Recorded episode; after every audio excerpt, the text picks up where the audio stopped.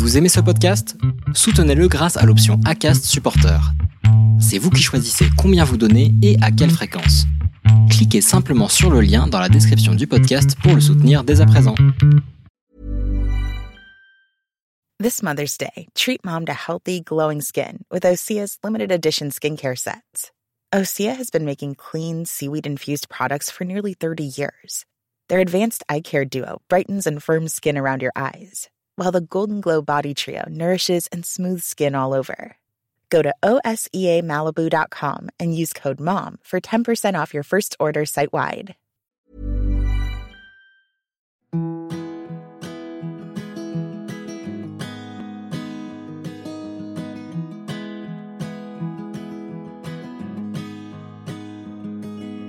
I'll be right behind you, Josephine.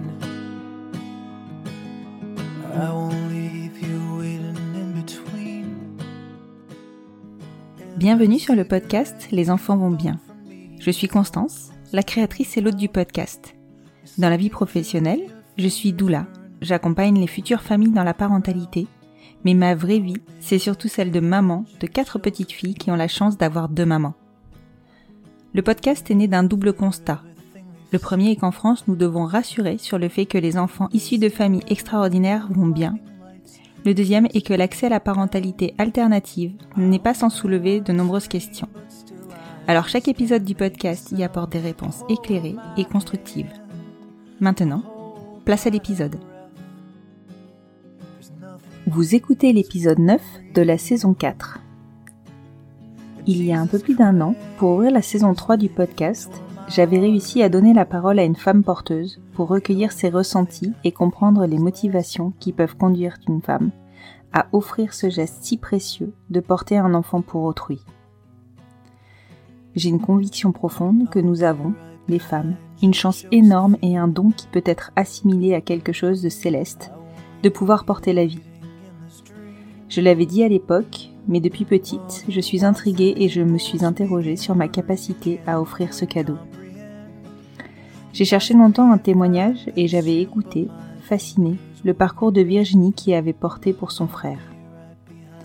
Porter pour sa famille, c'est tout à fait ce qu'il me semblait réalisable, envisageable, encore plus depuis que je suis devenue mère et que j'ai compris que si on désirait la parentalité, en être privé était inenvisageable, invivable devrais-je dire.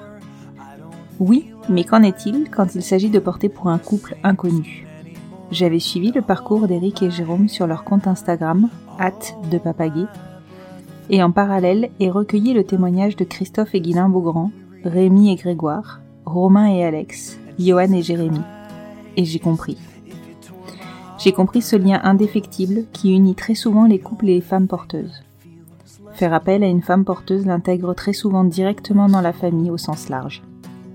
Le don effectué est inestimable et la reconnaissance éternelle. Alors naturellement, j'ai demandé à Eric et Jérôme, que je savais être passé par une GPA au Canada avec Ashley, une Canadienne francophone, si on pouvait enregistrer leur parcours au pluriel. Le parcours dans une GPA engage toutes les parties, chacune de leur côté, puis ensemble quand ils se sont trouvés. Eric et Jérôme diffusent si simplement et facilement, avec beaucoup d'amour, ce qu'ils ont vécu, que je sais que leur témoignage n'appellera à aucun commentaire négatif. Chacun est consentant, chacun savait dans quoi il s'engageait, et l'a fait en pleine conscience. Je ne retiens qu'une chose de cet épisode, la force des liens qui unit Ashley, Jérôme, Eric et Augustine maintenant. De l'amour à l'état brut. Je vous laisse découvrir leur histoire et je vous souhaite une bonne écoute. Bonjour Eric, bonjour Ashley. Bonjour. Bonjour.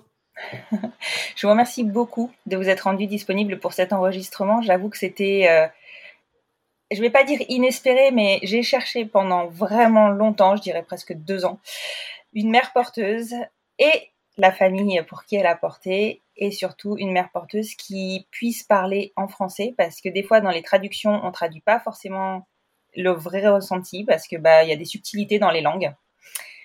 Et je vous ai trouvé. Je suis vraiment euh, ravie que vous, vous m'ayez suivi dans mon, dans mon envie de donner la voix aux mères porteuses et aux familles qui ont, qui ont fait porter. Avec plaisir, Constance. On est très heureux. Enfin, je parle au nom d'Ashley et de Jérôme et moi. On est hyper content d'être avec toi aujourd'hui. Voilà. Merci beaucoup. Et vous entendrez qu'Ashley a un, joli petit accent canadien. Pour commencer, en fait, est-ce que vous pouvez tous les deux vous présenter? Alors, on va peut-être commencer par euh, Eric, puis par Ashley. C'est bon pour vous? Comme vous voulez. Je commence, Ashley? Allez, je commence. Alors, moi, je m'appelle Eric. Euh, je suis euh, un garçon qui vit sur Lyon. Je suis animateur radio. Je suis en couple avec un autre garçon qui, lui, s'appelle Jérôme, qui est adjoint administratif dans, dans un hôpital sur Lyon. donc, je le disais, en couple depuis maintenant 16 ans. Euh, on a vécu beaucoup de choses, on a vécu plein de choses, et puis un jour on s'est dit qu'on aimerait bien être euh, parents. Et là, forcément, bah, il fallait trouver une solution. Il y en avait plusieurs. Il y avait l'adoption, euh, il y avait la GPA, euh, l'adoption, on s'est vite rendu compte que pour un couple hétéro ici en France, l'adoption est déjà un parcours du combattant et une bonne galère. Il faut s'accrocher et c'est pas toujours facile. Euh, donc pour un couple gay, ça aboutit rarement. Ça aboutit parfois. Hein. Je, connais quelques couples gays qui ont pu adopter, mais c'est vraiment très très compliqué.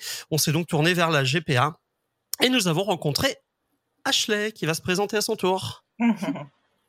Donc, euh, moi, je suis Ashley. Euh, je suis maman monoparentale de deux enfants, euh, maintenant 12 ans et 9 ans. j'ai été, je suis une donneuse d'ovocytes d'expérience. donc, j'ai fait deux dons d'ovocytes et j'entends bientôt mon troisième. Et je suis porteuse, donc la, la, femme porteuse de bébé Augustine. Et je serai également la femme porteuse pour bébé M2 lorsque nous aurons décidé de la saison que nous désirons venir au Québec. Oui, parce elle dit bébé M2 parce que dans notre aventure avec Ashley, elle a donc porté notre petite fille, Augustine, qui est née euh, en janvier 2022. Et, et avant qu'on sache que ça allait être Augustine, on l'appelait bébé M1, c'était bébé miracle 1. Et donc, bébé M2, ça sera bébé miracle 2, parce que vous l'aurez compris, on, on, envisage euh, très prochainement le, le lancement d'une seconde GPA, toujours avec Ashley. Et alors, ça me fait rigoler parce que du coup, là, vous allez réfléchir à la saison. Je suppose que janvier au Québec, c'est quelque chose. Bah, nous, on y est allé. Très froid. Il fait froid. On y est allé en plein hiver pendant presque trois mois. On a vécu chez Ashley et il faisait très froid. Mais moi, ça m'allait très bien parce que j'aime pas trop le chaud. Les, je transpire, j'ai tout le temps trop chaud. Donc, euh, donc l'hiver m'allait très bien, mais Jérôme préfère le chaud. Donc pour la saison 2, on se dit que peut-être l'automne sera pas mal. On verra. c'est en cours de discussion. Je, précise qu'on enregistre et actuellement il fait 36 euh, degrés. Donc euh, on dégouline un peu. Donc effectivement là le froid tout de suite ça fait vraiment envie. on a juste envie de se jeter dans la neige. bon, il fait pas 36 chez Ashley et priori, ça pourra être compliqué sur euh, la suite de l'enregistrement. On, va croiser les doigts pour que tout se passe bien. On va croiser les doigts pour que ça fonctionne. Voilà. ok, super. Alors, dis donc, Ashley, franchement, waouh, quel parcours euh, donner ses ovocytes deux, trois fois même, et ensuite, euh, ou en parallèle même, porter, c'est vraiment un, don de soi complet. Oui, vraiment, c'est quelque chose que j'ai toujours désiré faire. j'ai été exposée à des membres familiales et à des membres dans mes entourages et des amis euh, qui ont vécu des problèmes de fertilité et qui ont dû faire leur parcours de façon euh, variée et euh, cela m'a ouvert beaucoup les yeux à la possibilité de pouvoir offrir mon aide et pouvoir créer d'autres familles à mon tour à la suite d'avoir créé la mienne. Ok, ok, mais c'est vrai que c'est alors entre le don d'ovocytes et qui déjà est, quand même engageant. Hein, pour les femmes, enfin bon, évidemment les hommes peuvent pas donner des ovocytes, mais je parlais du don de sperme, évidemment. Euh, c'est un, un, parcours qui est déjà très prenant. Euh, par contre, quand on commence à se dire qu'on va porter, là, c'est vraiment autre chose. Et c'est là où, en fait, ça m'intéresse de qu'on en parle. Alors, je pense qu'on en parlera peut-être un peu plus tard, ou peut-être même maintenant, comme tu le souhaites. Mais en France, euh, on a, enfin, ce que je disais en micro, on a encore énormément de chemin à faire pour que la GPA soit euh, actée et validée, on va dire. Là, je pense que ça se compte en nombre de décennies. Mais surtout, on pense à la place des mères porteuses, on se positionne à la place des mères porteuses et euh, on parle encore énormément de commerce du corps. Donc, pour moi, c'est vraiment très important de te donner la parole et de donner la parole à d'autres mères porteuses si elles le souhaitent par la suite pour qu'on on ait votre version en fait. Euh, bah, pour nous, dans le, ben, pour moi du moins, euh, peut-être pour tous les autres femmes, mais dans, dans mon cas à moi, euh, c'était vraiment euh, un don de moi, c'est parce que j'aime l'expérience d'être enceinte. Euh, j'ai adoré être enceinte de mes enfants. Le, même l'accouchement m'a été très, très facile. Euh, donc, c'était une expérience que je voulais pouvoir revivre. Euh, mais par contre, mes enfants rentraient dans la préadolescence. Et puis, euh, de devoir leur dire, ah, mais nous ne pouvons pas à cause de bébé. et puis également le fait que je suis monoparentale, donc sans partenaire, ça me faisait en sorte que je désirais pas nécessairement retourner au à changer les couches, à me réveiller à tous les euh, avec mes trois enfants et bébés. Euh, donc, je me suis dit, pourquoi pas vivre la partie que j'aime le plus vivre? Donc, c'est d'être enceinte, d'accoucher et puis ben, de permettre euh, à d'autres parents qui désirent et qui veulent pouvoir vivre le manque de sommeil et les changements de couches. ils, ont, ils sont pas encore, tu vois, ils ont pas encore compris dans quoi ils se lancer, je pense faut le vivre en fait. on est en plein dedans, on est en plein dedans. Ah oui, vous, vous êtes en plein dedans maintenant, ça y est, vous savez. ce que je voudrais rebondir, euh, ce sur quoi je voudrais rebondir justement, c'est sur ce, cet aspect euh, euh, financier dont tu parles. Alors une GPA, ça a forcément un coût, on y reviendra certainement. Je pense que, alors sans vouloir nous lancer des fleurs, notre aventure de à Jérôme et à moi et à Ashley, elle montre que on est au-delà, au-delà de tout ça en fait, puisqu'on a vraiment créer une relation. Euh, enfin, Ashley, c'est alors au début je disais c'était notre ami. Mais en fait, non, mhm. c'est notre ami maintenant, Ashley. Donc, en fait, euh, on a créé une relation où, euh, voilà. Alors, bien évidemment, on va pas demander à une femme porteuse de de payer tout ce qui est lié à la grossesse. Ça paraît évident. Je veux dire, elle nous fait déjà un don énorme. Donc, c'est sûr que si en plus elle doit payer de sa poche les aspects liés à la grossesse, donc oui, il y a des dédommagements pour une femme porteuse. Mhm. Euh, ça, ça entre dans le coût global d'une GPA forcément. Mais ce que je veux dire, c'est que euh, voilà, euh, nous, si on a choisi le Canada, c'est justement parce que c'est ce qu'on appelle en, France une GPA éthique. Alors moi, je j'aime pas trop ce terme parce qu'en fait, chaque parcours est différent et je juge aucunement. Euh, euh, je juge aucun couple. chacun fait son parcours, chacun vit son parcours, chacun va faire son parcours là où il peut, aussi en fonction de de de ses finances, parce que ça, a un, vrai coût. Il y a des endroits où la GPA va, peut-être revenir un petit peu moins cher que si on va au Canada. Nous, on émet cette euh, cette GPA au Canada parce qu'en effet, euh, euh, Ashley reviendra, mais en fait, au Canada, les femmes porteuses ne sont pas rémunérées. Elles n'ont pas un salaire pour pour faire ça et elles sont dédommagées des frais euh, liés à la grossesse. Alors ça va euh, euh, des vêtements de grossesse à je sais pas une société d'éneigement parce que si elle est enceinte l'hiver on imagine bien que à huit mois de grossesse Ashley elle va pas sortir déneiger prendre sa pelle. Vous voyez c'est tout ce qui peut être lié de près ou de loin à, à, la grossesse et qui a un rapport vraiment avec la GPA va être pris en charge dans ce qu'on appelle ces frais. C'est c'est c'est un dédommagement des frais liés à, à la grossesse. Voilà. Mais Ashley n'a pas de salaire. Donc, si vous voulez, en gros, euh, on peut pas, on peut pas dire, elle s'enrichit en faisant une GPA. Bah non, ce, n'est pas vrai. Voilà. Ouais, ouais, c'est ça. C'est vraiment juste euh, le confort de la femme enceinte euh, que. enfin, voilà. C'est pour nous permettre vraiment de vivre une grossesse de luxe, parce que qui dit, bah une grossesse de luxe, c'est une grossesse relaxe. Une grossesse relaxe dit bébé relax. donc vraiment, ça fait en sorte que ça, ça maximise les possibilités aussi de que bébé soit bien et qu'il n'y ait pas une perte possible. Euh, surtout le fait qu'une GPA, c'est un grand risque. On parle de faire des transferts d'embryons qui ne sont pas biologiquement reliés à mm-hmm. une porteuse. Et mm-hmm. euh, donc, il y a toujours une possibilité de, de rejet au niveau euh, biologique. C'est quand même un aspect scientifique qui, qui fait par rapport. Donc, voilà, la grossesse de luxe fait en sorte que bébé peut être bien, maman peut être bien, et puis, bah, tout se fait à vivre bien, pénible. Plus simplement. Ouais, c'est ça. Simplement. D'accord, ok. Ok, ok. Et alors, pour en revenir à Eric et Jérôme, donc on a, on a, on a balayé, ouais, voilà, on a vraiment balayé rapidement euh, tout ce qui s'est passé pour vous. Euh, vous vous êtes rencontrés comment? Euh, Dans notre couple, tu veux dire, ou avec Ashley? Non, non, dans votre couple. Ah, Commençons au début. non, non, bah, Jérôme et moi, on s'est rencontrés tout simplement. Moi, je suis arrivé sur Lyon il y a une vingtaine d'années. Euh, je travaillais sur une radio. Je connaissais pas cette ville. Euh, Jérôme était auditeur de la radio euh, sur laquelle je travaillais. Et euh, il a un jour gagné des places de concert. Il m'avait envoyé un petit mail. Et puis, on a sympathisé et puis on s'est rencontrés euh, par mon travail en fait. Euh, c'est un auditeur de la radio où je travaillais. Je, je pensais que c'était pas possible moi ça. moi non plus, franchement techniquement ça, ça, n'existe pas ça, mais en fait voilà j'ai franchi une petite limite de rencontrer des auditeurs en dehors et, et, et j'ai bien fait. Je regrette aucunement puisque ça va faire 16 ans qu'on est ensemble, donc c'est c'est le top. Voilà. Et alors, à quel moment euh, vous vous êtes penché, enfin, tu vois, à quel moment vous vous êtes dit, ouais, on aimerait avoir des enfants, sachant Ouais. que pour vous, les hommes, c'est tellement, enfin, je pense que c'est quelque chose d'extrêmement abstrait dans le sens où euh, vous avez pas beaucoup de solutions, ou de suite, elles coûtent très très cher, quoi. Donc, je pense que Ouais. avant de penser à ça, tu vois, tu as quand même euh, un chemin à faire, quoi. Donc nous, en fait, euh, tu vois, moi quand je rentrais dans ma famille sur Nantes, je voyais mes cousins, mes cousines qui avaient des petits bébés, mes amis qui commençaient à devenir parents, et puis bah nous, on avait plus ou moins tiré un trait sur le, la paternité. Ouais, ça, voilà, nous posait souci, hein, ça nous posait souci à tous les deux. On se disait, c'est quand même, euh, j'ai pas envie de dire triste parce que chacun, enfin voilà, mais enfin pour nous, nous, on, on, on trouvait ça un peu triste dans notre vie à nous, et puis on se disait, mais euh, voilà, c'est bien de faire des voyages, tout ça, mais à un moment donné, on aimerait quand même agrandir et créer notre famille. Euh, donc on a commencé à se pencher sur les différentes possibilités. Je le disais au tout début de ce euh, notre échange, mais on a regardé donc ce qui était l'adoption et on a vite zappé parce que trop compliqué, euh, trop complexe, trop long, euh, Mhm. pas sûr de réussir. Enfin voilà, très voilà.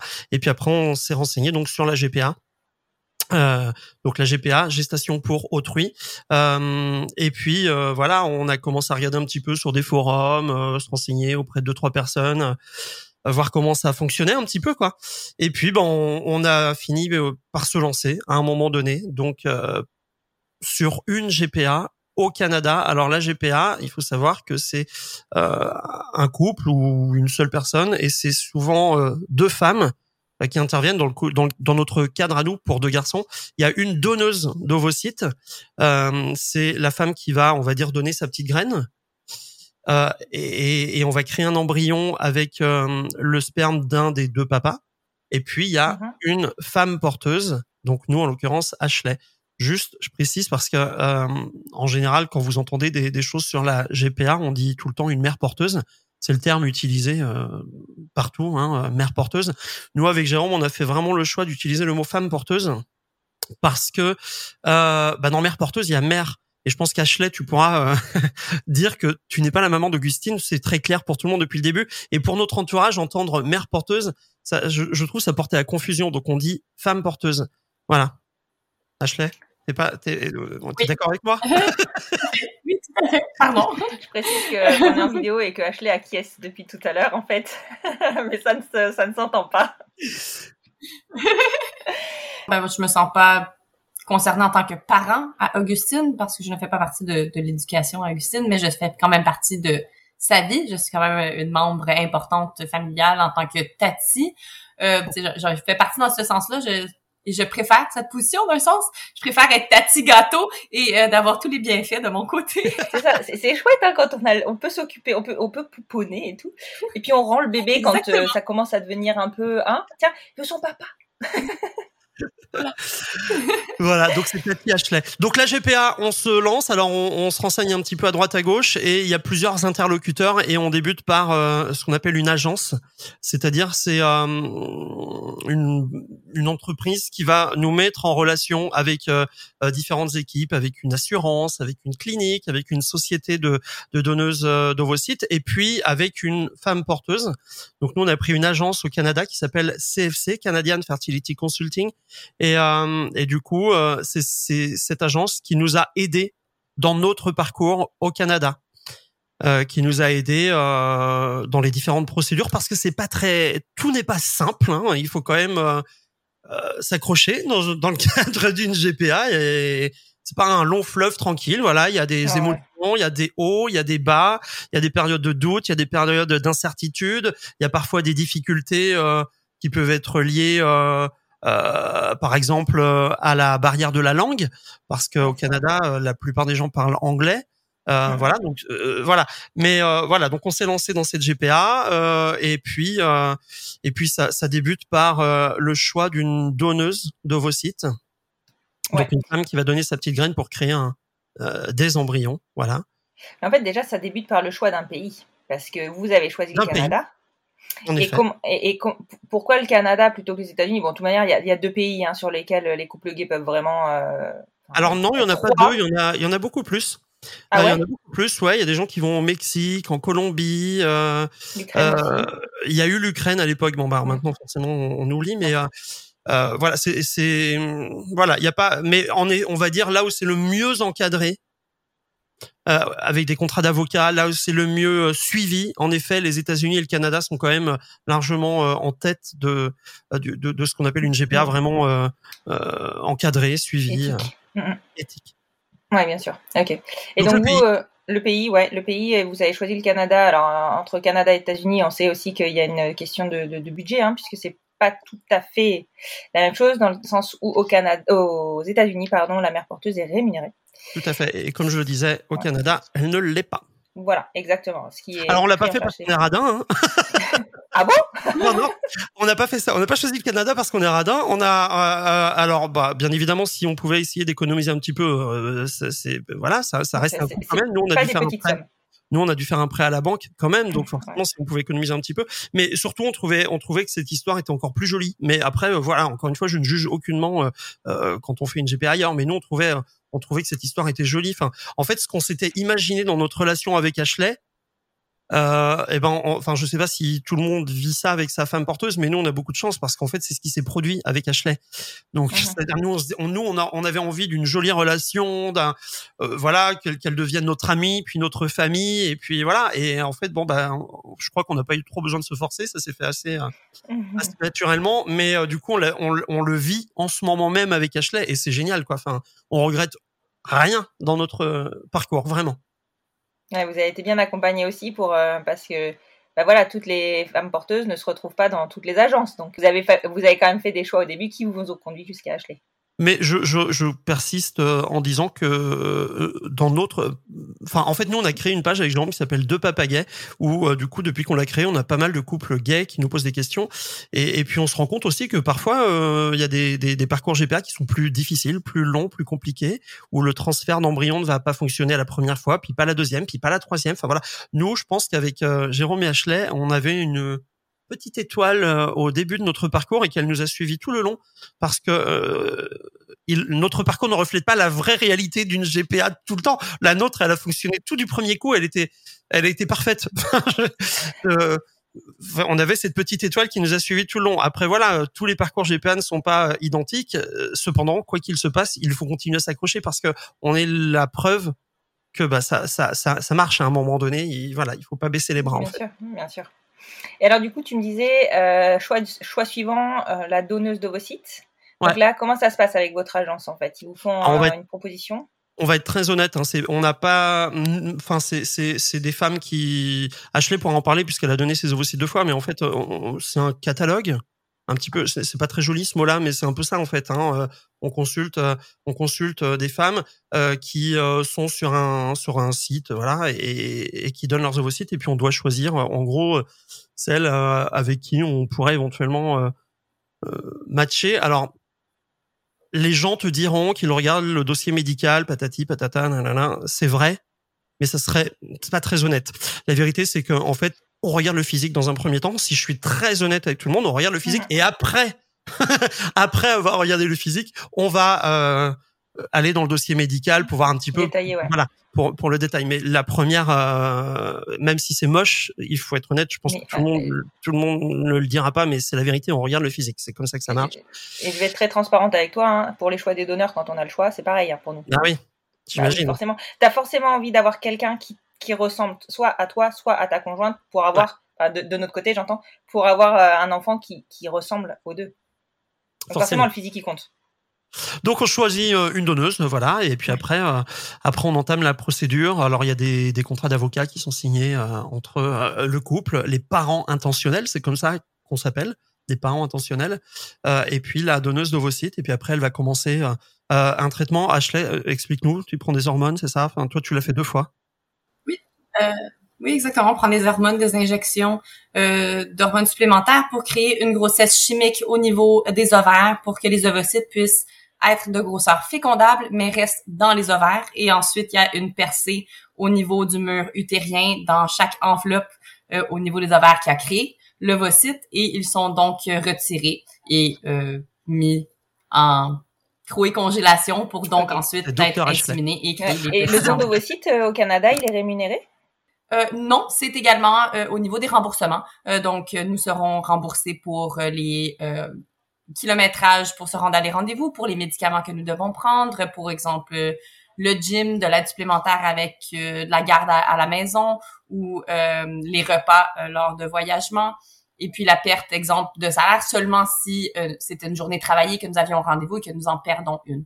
donc, nous devons à tout moment fournir des preuves avant de pouvoir avoir un remboursement du compte de remboursement, que ce soit d'une porteuse ou pour une donneuse. Ouais, donc ça fonctionne un peu comme en France. Et c'est vrai que tu vois, c'est un gros sujet en France parce que là, ils ont changé quelques euh, quelques conditions de dons, notamment euh, l'anonymat. Je ne sais pas comment c'est au Canada au, niveau de l'anonymat, mais en France, euh, les dons maintenant ne sont plus anonymes à partir de, enfin, ce sera septembre 2022.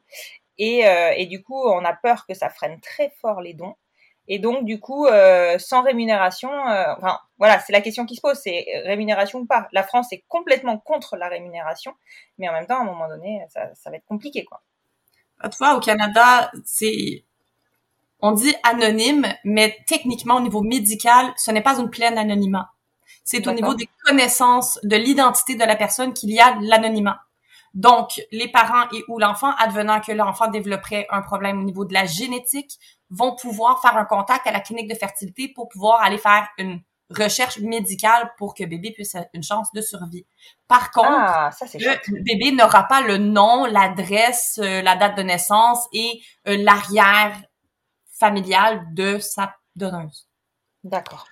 Alors, il y a aussi des femmes qui vont, qui acceptent de communiquer leur identité. Nous, dans notre cas, on a choisi une donneuse d'ovocytes qui acceptait de communiquer son identité euh, parce que euh, on voulait pouvoir plus tard répondre euh, à toutes les questions d'Augustine, y compris sur la donneuse d'ovocytes si elle le souhaite plus grande. donc voilà, donc nous, notre donneuse d'ovocytes, on a son identité, on sait comment elle s'appelle, on a son nom et son prénom et je crois même son mail. Enfin voilà, on a des deux, trois petites coordonnées. On n'a pas noué de vrais liens avec elle. On a dû échanger un ou deux petits mails au départ, mais euh, mais on a son identité. Voilà, nous, elle acceptait de nous communiquer son identité. C'était un, un, de nos critères avec Jérôme sur le choix de la donneuse. On voulait vraiment qu'elle euh, qu'elle soit ok pour nous dire euh, qui elle est et pour un, jour, si Augustine souhaitait la rencontrer, qu'elle soit ok aussi. D'accord, ok. Euh, ça, c'est donc en fait au Canada, il y a la possibilité de choisir l'anonymat ou non du donneur ou de la donneuse. D'accord. Ouais, ça c'est. Enfin, tu vois, je pense que c'est un minimum. On devrait pouvoir avoir le, enfin, des banques qui ont, enfin, une banque qui a euh, bah, une partie des ovocytes ou des euh, du, sperme qui est anonyme et l'autre qui ne l'est pas, et que ce soit un vrai choix. logique en fait, c'est que ce soit la femme qui donne qui choisisse, tout simplement. Ah bah, évidemment. Ah, c'est choix Encore une fois, qu'en France on décide pour la femme. Alors qu'en fait, comme d'habitude, peut choisir et peut décider elle-même. C'est dommage. Mais au Canada, c'est ça la donneuse. On fait le choix d'être. On peut faire un choix personnel de dire que nous voudrions avoir que des parents euh, qui veulent être anonymes. Euh, ou on peut faire le choix de laisser le, le choix aux parents, qui était dans mon cas moi, dans mes dons d'ovocytes, je laisse le choix aux parents de choisir s'ils désirent entamer une relation avec moi ou non pour la suite de leur grossesse. J'ai donné à des couples hétéros et euh, dans ce cas, souvent, la mère, euh, elle ne réside pas à garder des liens. Euh, dans mon cas, parce qu'elle veut avoir la pleine connexion avec son enfant, dû au fait qu'elle n'a pas nécessairement ce lien biologique. donc, je ne je n'existe plus dans leur vie à la suite de mon don. C'était la façon qu'ils ont, ont, désiré de le faire, mais je pouvais je pouvais dire je veux seulement être avec des parents qui veulent me connaître. Mmh, mmh, mmh. Donc, c'est vraiment le choix pour les deux, et pour les couples, et pour les donneuses. D'accord. Et toi, tes, ton, tes, ovocytes, en fait, ils sont donnés aussi bien dans le cadre d'une PMA que d'une GPA. Oui. Oui, c'est ça, en fait. C'est cette partie-là que nous, on n'a pas en France, du tout. c'est la PMA, point. la PMA, et depuis pas très longtemps. Hein, Et non, le don d'ovocytes, c'est hyper récent. Hein. Le et le double don, encore plus récent. Ouais. Bon, bref, c'est on avance, hein, mais pas au même rythme que, oh, pardon, mais pas au même rythme que le Canada. Très surprenant. Oui, voilà. Nous, on a donc notre donneuse. Euh, on, on, prend une donneuse aussi, il faut le dire, parce que nous, avec Jérôme, on avait déjà en tête notre possible famille à venir avec deux enfants. Donc, on prend une donneuse euh, qui soit euh, suffisamment, on va dire, productive, fertile, et qui produise suffisamment pour euh, pour qu'on puisse faire des embryons avec euh, papa euh, Jérôme et avec papa Eric, avec Jérôme et avec moi, pour qu'on puisse euh, congeler et utiliser. Parce que vous aurez compris qu'en fait, forcément, on est obligé de choisir, on va dire, un papa biologique pour bébé 1 et que pour bébé 2, ça sera le deuxième papa biologique. Ça sera pas le même. Vous voyez ce que je veux dire? Ouais, ouais. ça, c'est votre choix à vous, parce que je sais qu'il y a aussi la possibilité de ne pas choisir. Et voilà. Et du coup, bah, personne ne sait jamais finalement qui est. Voilà. Alors nous, au Canada, je dois dire que je sais pas comment, si c'est partout pareil. Nous, on pensait que la clinique allait choisir pour nous. Sauf que un jour, la clinique nous a dit, euh, bah voilà, le, le, le, le, jour du transfert arrive, euh, Ashley va bientôt venir. Euh, on prend les embryons de qui? De Eric ou de Jérôme? Et en fait, on ah. leur a dit, mais vous choisissez pas vous? Et ils nous ont dit non, c'est à vous de choisir. Et là, on est un petit peu. Euh... Ah oui, ça aurait été plus simple que ce soit eux qui choisissent. bah ouais, parce que c'est ce qu'on pensait. Euh, enfin, c'est ce qu'on pensait vraiment. Donc nous, on a fait le choix de. Euh, bah, on a dû choisir. Alors, c'est, on est passé par plein d'étapes. Hein. Pour des couples qui, qui passeraient par là un jour, c'est, c'est très compliqué parce que ça, au début, c'est un peu tabou, donc on n'en parle pas dans nos propres couples parce qu'on a mhm. forcément tous envie de l'être. Bah, les deux. Et puis après, euh, on essaie d'en parler un petit peu, puis c'est compliqué, puis puis un jour il faut vraiment trancher. Euh, nous, on a fait le choix de ne pas le dire. Euh, donc après, il y a des gens qui peuvent s'amuser avec des ressemblances, ça nous amuse. Euh, voilà. En tout cas, euh, on, on l'a pas dit, donc je crois qu'il y a pas beaucoup de monde qui sait réellement euh, qui a donné sa, sa, petite graine de papa. Ashley le sait parce qu'elle est avec nous dans, le, elle est avec nous dans le projet forcément. Mais euh, mais voilà non, enfin voilà la clinique et puis peut-être une ou deux personnes qui doivent le savoir. Mais sinon franchement on, on l'a pas dit ouais. Voilà, ça c'est un choix personnel aussi c'est effectivement c'est un choix personnel que je comprends euh, complètement parce que finalement c'est quand même l'enfant des deux hein, donc euh, il y a un moment donné c'est pas la génétique qui fait tout hein. pour nous il y a clairement deux papas et il n'y a pas de différence. Vraiment il y a aucune différence. Est-ce que vous pensez le communiquer euh, à Augustine et à son petit frère ou sa petite sœur? Bien sûr. D'accord alors comme je le disais de toute façon sur ce parcours Augustine saura tout. Elle aura toutes les réponses. Alors avec des mots d'enfant. On a déjà des petits livres, nous ici, j'ai deux papas ou des choses comme ça, euh, qui permettent euh, d'expliquer un petit peu ce qu'est la GPA à un enfant avec des mots d'enfant. Et puis bien sûr, en grandissant, elle aura forcément des, des questions un peu plus précises et concrètes euh, auxquelles on répondra euh, sans, euh, sans tabou aucun. Voilà. Et du coup, elle aura aussi un lien, et je suppose qu'elle l'a déjà, hein, avec Ashley. Bien sûr, bah, c'est sa tati Ashley. Ouais. oui.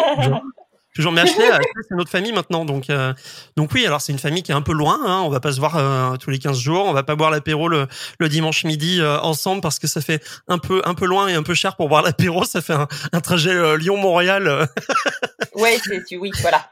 Mais on essaie d'entretenir de façon régulière des petits appels visio. et puis et puis et puis on va être amené à se revoir. Alors bien sûr il y a BB2, mais après dans notre vie futur, on sera amené à se revoir euh, dans le cadre de, de voyages, de vacances. Enfin voilà, on se reverra, c'est sûr, tout le temps. Et, et, ce choix de, de, Ashley, pardon Ashley, parce que c'est parce que tu es là et que, on, enfin, je pense pas qu'on t'ait choisi sur catalogue, soyons clairs, mais mais comment il s'est fait? Alors, alors, je, je, commence et après tu termines, Ashley, ok ah, Alors, parce que c'est un choix qui est commun en fait. C'est pas, pas dans un sens unique. C'est pour ça que je commence parce que ça commence par nous et puis c'est ensuite Ashley. En fait, alors donc euh, on fait notre euh, don d'ovocytes, il crée les embryons, il congèle les embryons. Ensuite, on recherche une femme porteuse. Et d'ailleurs, niveau embryon, par curiosité, vous en avez combien? Ouf, euh, on peut faire une équipe de foot. Euh... Bah, c'est rassurant.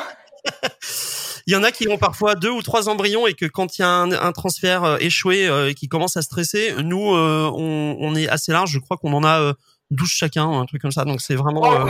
ouais. Ouais, ouais. On, nous, est... en cas de transfert échoué, on a encore d'autres tentatives. Vous voyez, on n'est pas, ça va, on est tranquille. On est ouais, ouais. Donc ensuite, on recherche euh, une femme porteuse. C'est là qu'intervient aussi l'agence dont je parlais tout à l'heure, donc CFC pour nous euh, uh-huh. nous transmet des, des, profils de femmes euh, comme Ashley qui souhaitent euh, se lancer dans ce dans dans, dans une GPA, porter des, des, des enfants. donc en fait, nous on reçoit des petits mails avec des profils. On check les profils et puis après on va dire à CFC, ben nous on a vu le profil de Ashley, il nous plaît bien, voilà, bah transmettez-lui le nôtre. notre dossier parce qu'au final il y a c'est Ashley qui va finalement choisir Ashley, elle va recevoir euh, plusieurs profils de plusieurs couples. Et puis après, euh, bah Ashley, euh, qu'est-ce que tu fais quand tu reçois ton mail avec tiens, tu as cinq couples qui se sont intéressés à ton profil. Voilà, t'en as cinq. Tu choisis qui donc, Voilà, je reçois un courriel avec plusieurs différents profils. Donc ça va dépendre de, de la porteuse et de la sélection des parents. honnêtement, je me rappelais plus trop combien. Euh, je crois j'en ai peut-être une dizaine. Euh, donc, on a un profil général euh, avec des PDF en attaché qui nous expliquent un peu qui ils sont, ce qu'ils font dans la vie, ce qu'ils entendent comme relation future, ils désirent avec nous en tant que porteuse. Euh, et puis moi, ben, j'avais certains critères que je voulais respecter euh, dans, dans mon choix de sélection de parents. Euh, donc, je recherchais un couple que ça faisait plus de dix ans qu'ils étaient ensemble. Je recherchais un couple de ma communauté LGBTQ+. Je voulais absolument le supporter. Moi, même en tant que lesbienne, je tiens à supporter notre communauté, à pousser les, les, tabous contre nous et puis agrandir notre, notre, communauté puis les connaissances qu'il peut y avoir envers nous. Euh, donc, c'est important pour moi de trouver euh, un couple qui en faisait partie. Euh, ainsi, je vais pouvoir bâtir une relation assez proche y avoir un petit clic, une chimie naturelle qui, qui, pouvait se créer. et puis, je voulais, d'un sens, voir également l'amour qu'ils avaient parce que on peut être en couple pendant très longtemps ensemble, mais pas nécessairement partager une amour profonde ou une complicité avec sa personne. Donc, je voulais avoir un couple que c'était ça, que c'était sa personne. Donc, qu'il se complète, que je pouvais ressentir la personne qu'ils complétaient ensemble. Euh, d'un sens. Et puis voilà, c'est ce que j'ai pu ressentir lorsque j'ai lu euh, les profils. Ben, j'ai ressenti ça du profil de Eric et Jérôme. Je suis tombée en amour avec leur couple autant qu'ils sont en amour l'un avec l'autre. Euh, et puis j'ai désiré vouloir les rencontrer. Et pour toi, ça doit, ça doit, enfin, tu vois, quand tu reçois ce courriel, ça, enfin, ça devient concret, quoi. Oui, vraiment. C'est parti, quoi. Ça te rend un peu nerveuse. Euh, tu sais, comme bon, je, dois faire un choix à, bénir un couple avec un enfant. Bon, quel, quel choix? Relativement difficile de, de, d'y aller de cette façon. Donc, c'est pour ça que j'ai été un peu logique dans ma pensée parce que sinon, j'aurais pas fait de sélection euh, en moins de, de 48 heures. Euh, j'aurais pris... Tu sais, j'aurais pris peut-être 40 jours avant de faire une sélection. Donc voilà, j'étais un peu logique, mais aussi avec émotion euh, suite à, la description que j'ai pu avoir de eux. Et puis, euh, on s'est lancé de cette façon et on a eu euh, le courriel que ma conseillère et puis leur conseillère a décidé de faire une rencontre ensemble Skype. Et puis, après... Ça s'appelle un match. On est mis en, en, match. Donc on se, en gros, on est mis en contact, en relation. donc après, comme on le souhaite, nous, on a décidé de créer un groupe WhatsApp. Jérôme est un peu plus timide que moi. Ashley est un petit peu timide aussi, donc on n'a pas, euh, ils ont pas souhaité et l'un et l'autre faire une vidéo tout de suite, donc on a commencé juste par de l'écrit. Mm-hmm. Euh, euh, et puis bon, euh, ça c'est l'écrit s'est plutôt bien passé. Nous, on était hyper soulagés d'avoir une, une, porteuse qui parle français parce que la barrière de la langue allait être un peu compliquée. On s'était préparé à des difficultés. Euh, voilà, bon, ben, Ashley parlait français, donc c'était parfait pour nous. et en fait, voilà, donc on a un match et après, au bout de dix jours, soit nous on peut se dire ah, bon bah elle a l'air très sympathique mais il n'y a pas eu ce feeling et on, on se sent pas de de partir dans ce dans ce projet de avec avec Ashley. On lui souhaite bonne chance avec un autre couple. Et puis Ashley peut aussi dire ah, les, les garçons ils sont très sympathiques mais j'ai pas eu cette alchimie euh, je veux je veux voilà je leur souhaite bonne chance avec quelqu'un d'autre ce sera pas avec moi. Enfin voilà. Bon en l'occurrence on a dix jours. Nous euh, on avait préparé nous on l'a senti assez rapidement peut-être même dès les premiers dès les premières premières heures, on a senti que ça allait le faire avec Ashley. Et pour la petite anecdote, on avait préparé euh, une petite demande officielle, un truc un peu joli. Euh, Ashley a tout gâché, je vais vous expliquer, mais on avait préparé un truc un peu joli pour euh, Ashley, veux-tu être notre femme porteuse, enfin un truc machin. Et, et on s'était dit bon bah dans dix jours là, à la fin du match, on va on, va lui faire cette petite demande de façon officielle et tout. Et puis en fait, au bout de trois jours, on reçoit un, mail de notre conseillère qui dit c'est bon, euh, Ashley a validé le match. Et nous on se dit bah mais non. On n'a pas euh, fait la demande. on n'a pas fait la demande officielle. Bien sûr qu'on allait. Je pense que c'était tellement une évidence que ce match allait être validé que que voilà. Mais nous on était dégoûtés parce qu'on n'avait pas notre demande officielle tu vois donc donc on, a... donc on a dit Ashley. Alors on fait comme si tu n'avais pas validé et on fait la demande quand même. Voilà. Donc voilà. Bah, techniquement après voilà on a fait cette euh, euh, voilà. Et alors et juste pour la petite anecdote quand je dis qu'on a eu une petite étoile sur ce parcours c'est-à-dire qu'il y a des couples aussi qui parfois euh, euh, passent beaucoup de temps avant de rencontrer une une mmh porteuse et la porteuse elle vient pas comme ça on claque des doigts et on a une femme porteuse c'est pas euh, aussi simple. Euh, et eh ben nous avec Jérôme on avait toujours cette petite étoile puisqu'Ashley c'est le seul et le premier profil auquel nous nous sommes positionnés euh, avec Jérôme en se disant que ce profil nous plaisait. Et je dois dire que quand 24 heures après, on a reçu un mail pour nous dire euh, euh, Ashley, enfin c'est réciproque, Ashley vous a choisi. Moi, j'ai sauté de joie et je dis mais c'est pas possible, c'est pas possible, c'est pas possible. Il y a, il y a des couples qui mettent euh, qui mettent euh, des, des, des mois, 6, 7, 8 mois, voire un an, un an et demi. Et je dis nous en 24 heures, on a un match avec une donneuse, c'est incroyable ce qui nous arrive. C'est mais si, c'était c'était le cas, c'était vrai. incroyable. Et, et, toi, Ashley, c'est clair que c'est incroyable. Et toi, Ashley, je suppose que t'en arrives pas, enfin, t'arrives pas à recevoir ce courriel euh, en claquant des doigts non plus. Le parcours pour devenir femme porteuse, il est pas, enfin, il, commence pas par pousser une porte en disant je vais être mère porteuse. Euh, allez-y, envoyez mon profil, quoi.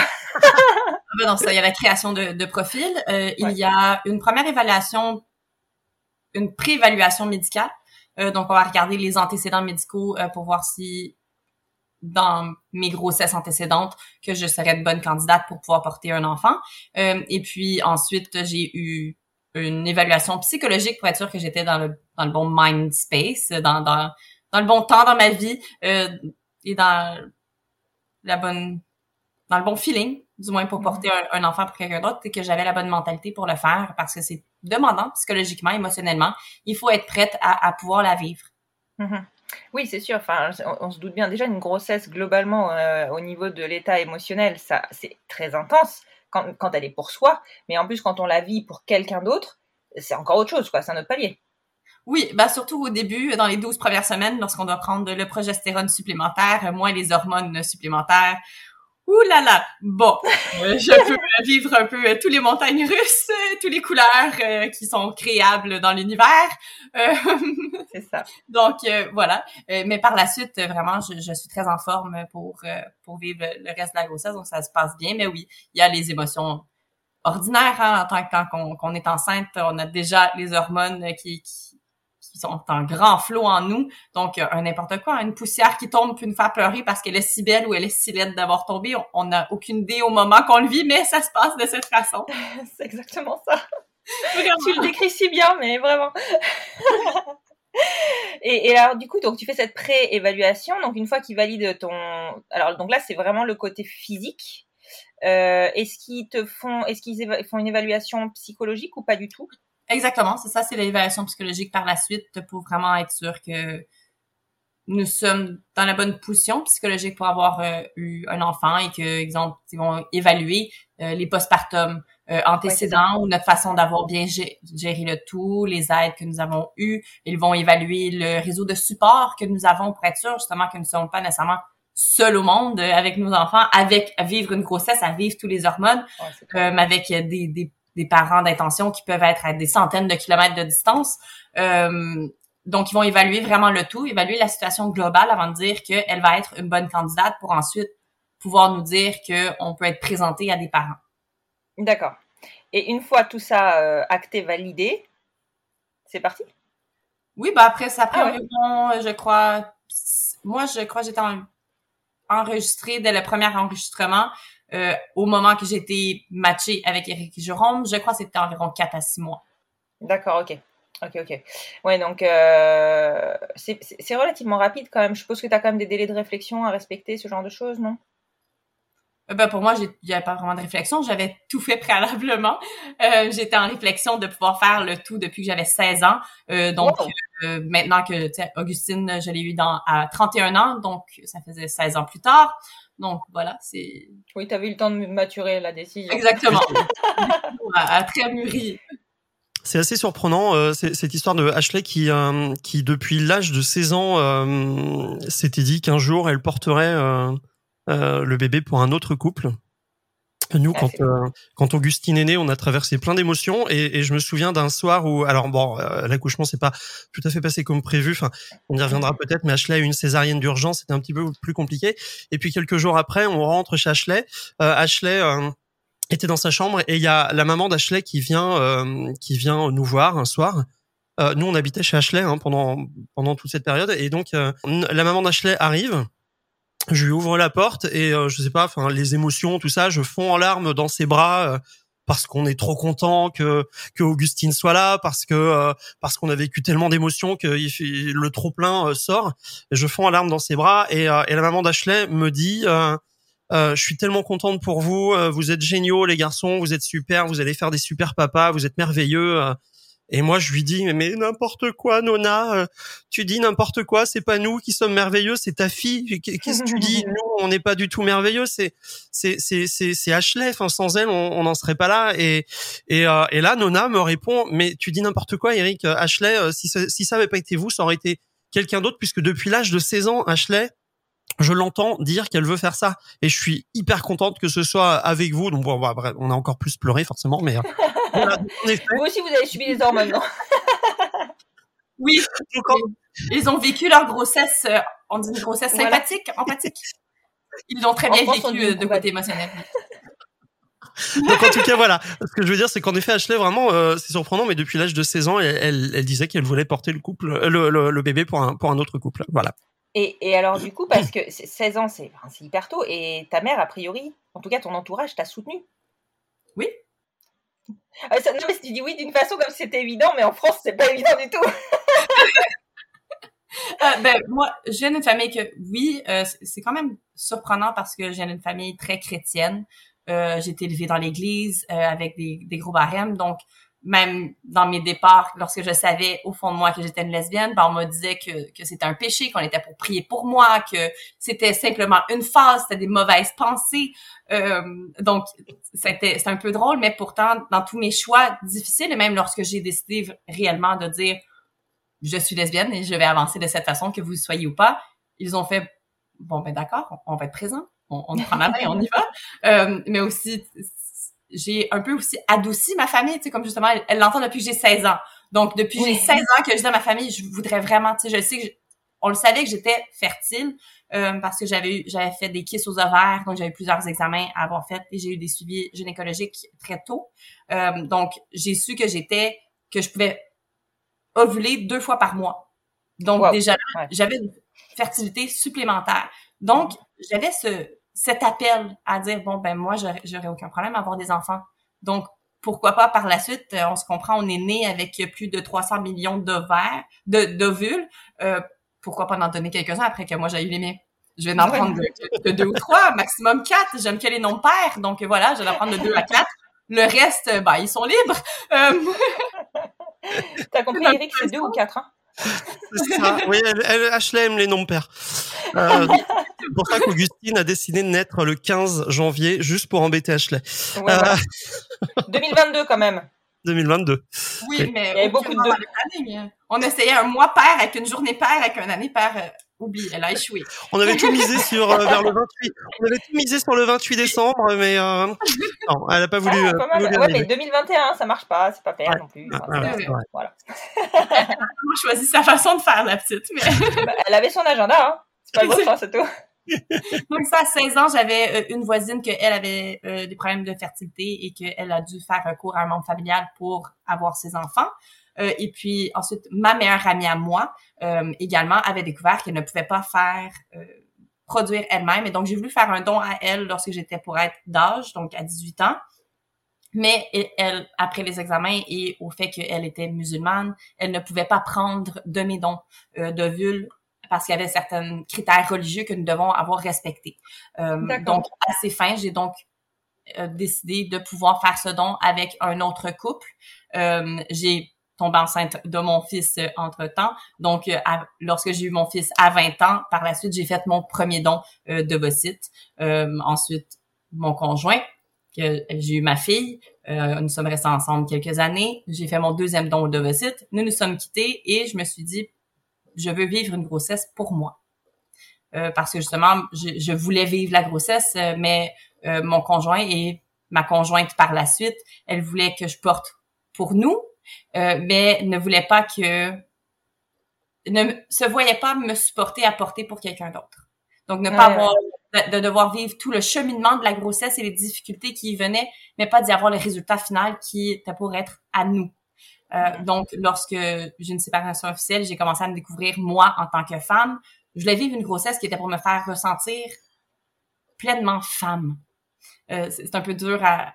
Ça, vraiment, dans, ta pleine puissance, Exactement, c'est quand on, rentre dans, dans certaines périodes de nos vies où qu'on grandit et puis on vraiment on veut se pleinement se retrouver et puis cette façon de faire m'a vraiment fait me retrouver en tant que femme de je suis Wonder Woman, je peux tout faire tout seul, réellement tout faire tout seul. Euh, donc voilà, euh, j'ai décidé de, de m'entendre de cette façon et notre histoire. et le meilleur, c'est que ça a fonctionné et que et, et je comprends tellement, tu vois, cette sensation de puissance. On, est capable effectivement. Excuse-moi Eric, hein, mais on est capable de tout faire toute seule. ouais, bah, c'est sûr que sans Ashley, on aurait, nous, on n'aurait rien pu faire, en effet, de toute façon. Exactement. On lui hein, doit. La femme, sexe fort. J'arrête ma minute militantisme pour reprendre l'autre partie de mon militantisme. Ok, et, et tes enfants dans tout ça, Ashley, comment comment ils ont ils t'ont suivi en fait? Parce que c'est pas, je suppose que alors attends, Augustine, euh, ouais donc ils avaient quoi? Ils avaient un an de moins quand euh, tu t'es lancée? Oui, donc euh, 8 ah. 8 euh, et 11. Ouais, 8 et 11, ouais. Mmh. Ou peut-être un an et demi de moins quoi. Mmh. D'accord. Et du coup, comment ça s'est passé pour eux? Parce que pour le coup, eux, ils l'ont vécu la grossesse. Oui. Euh, oui. ok, pas de sujet. Oui. oui. euh, donc, euh, ben, ils savaient euh, depuis longtemps. Euh, J'avais débuté à leur expliquer mon désir. Ils savaient déjà que j'avais fait des dons préalables euh, parce que c'était important pour moi que euh, mes enfants aient l'idée qu'ils puissent un jour rencontrer un demi-frère ou une demi-sœur biologique à eux. Euh, parce que biologiquement, il y a deux enfants dans notre région, dans le Grand Montréal, qui sont biologiquement reliés à moi. Euh, donc, je voulais que mes que mes enfants aient cette conscience, hein, parce que je veux pas en tant qu'adulte, on grandit, on se dit, oh là là, s'ils se met à fréquenter des personnes, et puis là, ils rencontrent. On veut quand même qu'il y ait cette, cette souciance de, ah, si elle ressemble à ma mère, je vais peut-être me poser un peu plus de questions. ça serait quand même pas de bol. Ça serait quand même pas de bol, mais bon, on sait jamais, le monde est parfois tout petit. franchement, j'ai enregistré un épisode il y a pas longtemps, le monde est tout petit. Oui. Vrai, ouais, ouais, dans, notre communauté, dans notre communauté, notre monde est euh, quand même assez petit dans notre communauté. Euh, et dans le Grand Montréal, bah je sais pas, mais tout le monde connaît tout le monde qui connaît tout le monde d'un sens. Donc euh, voilà, je vais être vraiment sûre que les mes enfants avaient cette souciance, donc ils sont au courant que maman a déjà fait des dons d'ovocytes. Euh, et puis ils savaient que c'était quelque chose que je voulais faire dans le futur. Donc j'avais expliqué expliquer aux enfants qu'il y avait une possibilité que maman fasse un deuxième don d'ovocytes ou bien possiblement de porter un bébé pour quelqu'un. Donc là, il y avait les questions, mais comment ça peut se faire? Donc ensuite, j'ai recherché justement toutes les informations euh, qui peuvent expliquer de façon enfantin pour que les enfants puissent mieux comprendre qu'est-ce qu'une GPA de la façon que nous allons le vivre. Ben, parce qu'il y a certaines plusieurs sortes de GPA. On peut avoir une porteuse dont l'homme fait une insémination directe et elle porte un enfant qui est biologiquement relié à eux, elle, euh, mais qu'elle le redonne au couple à qui le bébé est relié au niveau du père, ou bien dans notre cas, nous, il y a le don d'ovocytes et ensuite le transfert d'embryon. Donc, c'était un état qui était très important pour mes enfants à comprendre que bébé n'est pas biologiquement relié à maman. Bébé appartient à Eric et Jérôme. C'est bébé Eric Jérôme. Ashley a simplement le l'outil, dans le fond, pour pouvoir porter bébé, parce qu'Éric Jérôme, ben, ils peuvent pas porter bébé, hein?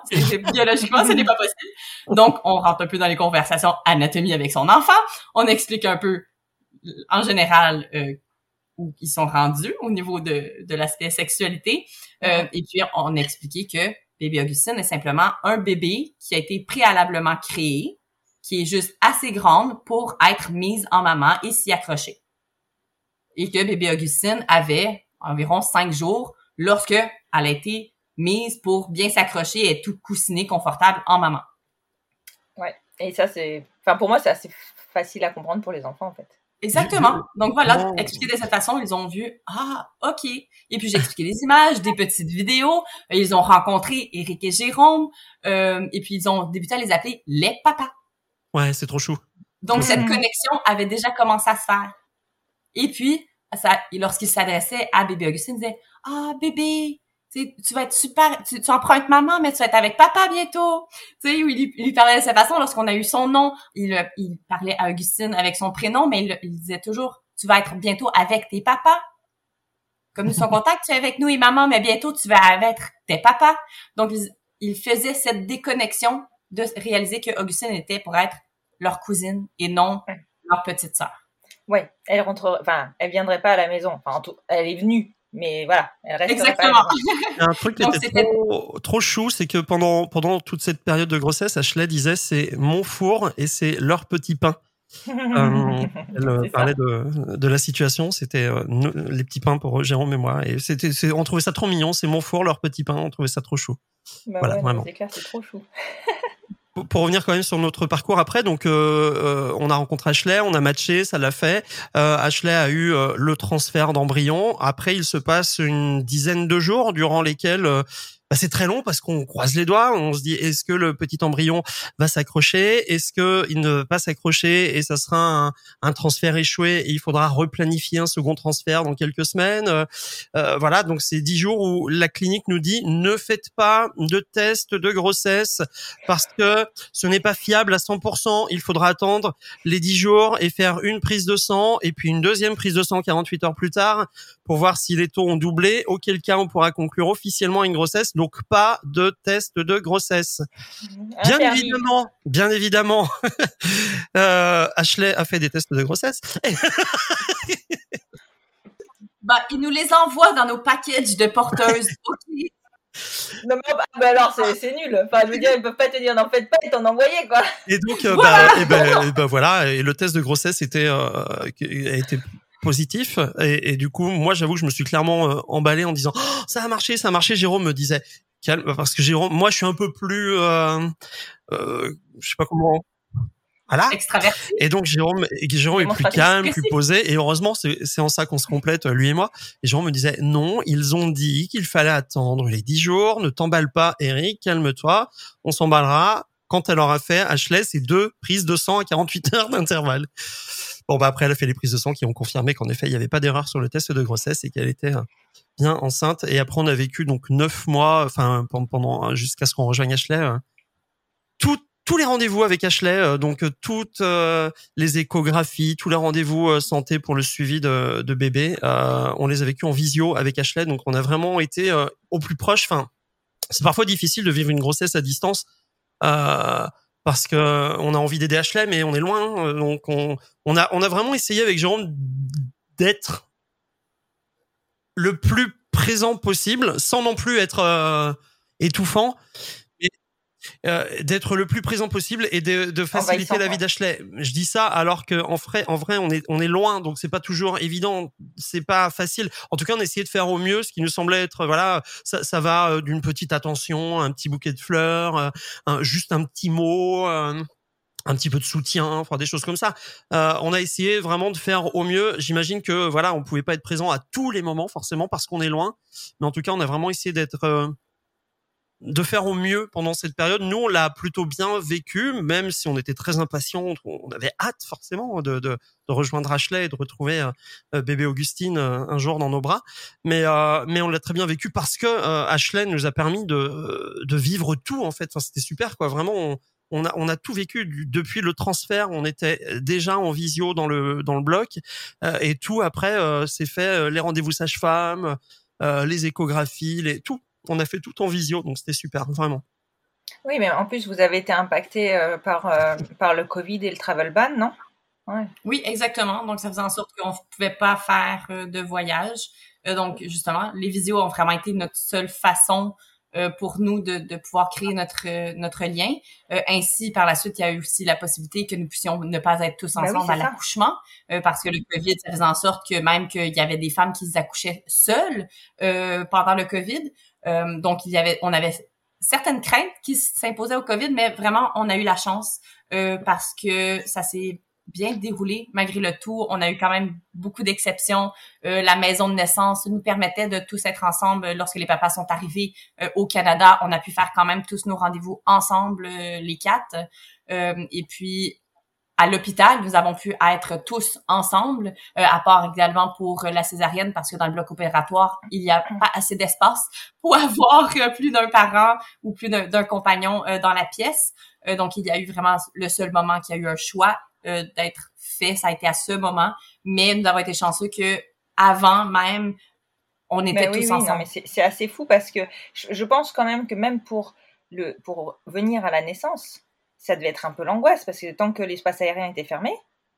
Nous, euh, jusqu'à jusqu'au moment où on était dans l'avion euh, à Lyon où on partait pour Montréal, euh, on, on, était inquiet en fait.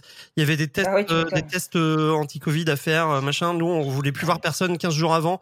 On était euh, complètement parano. euh, on se disait si on chope le Covid, on va louper l'accouchement, c'est hors de question. Donc on avait dit aux Ouais. gens désolé, on fera pas de fête de départ, on vous verra pas. Euh, Enfin, on avait tout annulé les rendez-vous, les trucs. Enfin, voilà, on voulait vraiment être sûr de partir. On avait tout tout mis. Euh, toutes les chances de notre côté pour pouvoir euh, en effet décoller et partir et on avait toujours peur à une annulation un truc machin enfin bref quand on est arrivé là-bas on était bien content quand on a atterri à Montréal on s'est dit c'est bon on y est on reste On y est, on bouge plus. C'est bon, on, a eu- on a quand même eu la chance. La COVID, oui, elle a eu une certaine partie euh, à jouer, mais vraiment, Ça s'est bien Euh, goupillé. on a quand même pu, j'ai quand même, on s'est bien débrouillé. J'ai, vraiment, c'est important pour moi euh, que les papas puissent vivre leur grossesse, euh, parce que oui, je suis celle qui est enceinte, je suis celle qui est physiquement enceinte, mais c'est leur grossesse parce que c'est leur attente à leur parentalité. Euh, donc, c'est important pour moi qu'ils vivent chaque moment, donc même certains moments euh, beaucoup plus émotionnels. Je leur partageais pour qu'ils puissent ressentir un peu de mes émotions, malgré qu'ils ils se un peu mal parce qu'ils se impuissants, ils ne pouvaient pas nécessairement être présents pour moi ou nécessairement comprendre pleinement l'émotion. On se comprend, c'est assez complexe une femme enceinte. Nous-mêmes, on comprend pas nos, nos propres émotions. Donc euh, voilà, on se comprend pas, il nous comprend pas. C'est tout à fait normal d'être euh, dans un monde de, confusion en parallèle. grossesse. Exactement un peu. Euh, mais vraiment, euh, j'ai tout partagé avec eux et c'est important pour moi qu'ils puissent le vivre. Donc vraiment tous les rendez-vous, que ce soit sage-femme, les prises de sang, euh, les, les, les tests de diabète, vraiment ils ont été à tout, tout, tout parce que c'est important qu'ils aient tous les étapes. Euh, toute petite crainte que je pouvais y avoir, euh, vers la douzième semaine, lorsque j'ai arrêté les hormones, on a vécu quelques petits saignements, du spotting qui peut être normal euh, suite à, l'ajustement corporel des hormones artificielles chimiques au balancement corporel au niveau naturel de son corps. Donc j'ai eu quelques spottings, euh, puis malgré ma crainte de partager ça avec eux parce que j'avais une certaine crainte de ah tu sais je, je veux pas nécessairement leur faire peur ils sont tellement si loin c'est leur bébé Euh, et puis également la crainte supplémentaire de possiblement perdre bébé euh, on a quand même j'ai quand même pu ressentir une très bonne ouverture et communication avec les papas donc on a pu partager tout réellement Mhm. tout ensemble de A à Z. Mais c'est marrant parce que tu vois, tout à l'heure, tu disais que tu avais envie de vivre cette grossesse pour toi, mais finalement, tu l'as partagée? Oui. Peut-être même plus? Oui. que ce que tu me partageais, euh, ce que tu partageais euh, sur les deux précédentes. Et, Euh. et, et en fait, enfin, tu vois, c'est pas une grossesse pour toi que tu as vécu, c'est une grossesse pour eux. c'est pour nous Bah, pour eux, Physiquement. physiquement.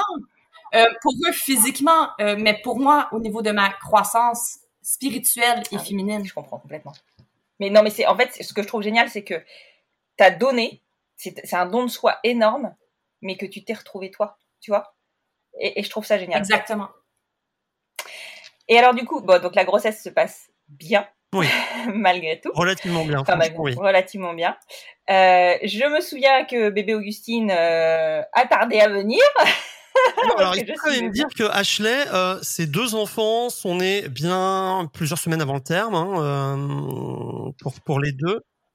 38 Ouais, semaines. trois semaines avant à chaque fois. Ouais, et, et surtout, elle a eu des Ouais. accouchements assez rapides. Euh, et donc, nous, bah, on s'était dit qu'Augustine, elle arrivait en fin d'année 2021.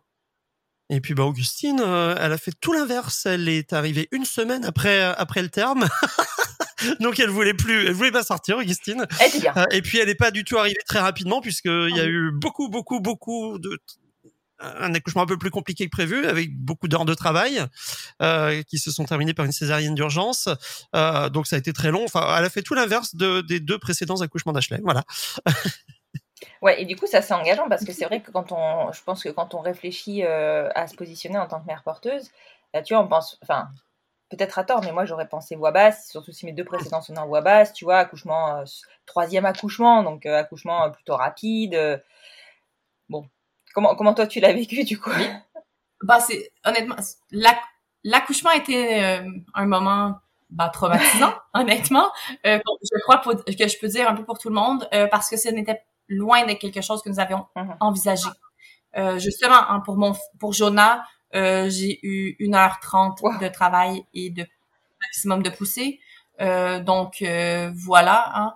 Euh, ma fille, j'ai quasi accouché dans le stationnement de l'hôpital.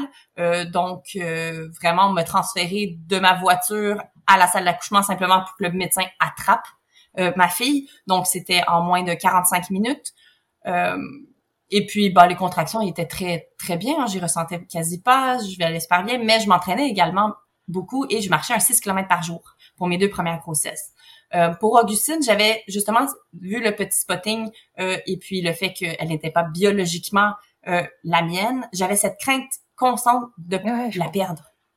Euh, donc, je me, je m'entraînais pas autant et je faisais pas 6 km par jour. J'étais relativement bah, très peinard, bien coussiné à regarder mon Netflix, à manger mon chocolat. J'étais bien plus confortable de cette façon. qu'avec mes autres grossesses.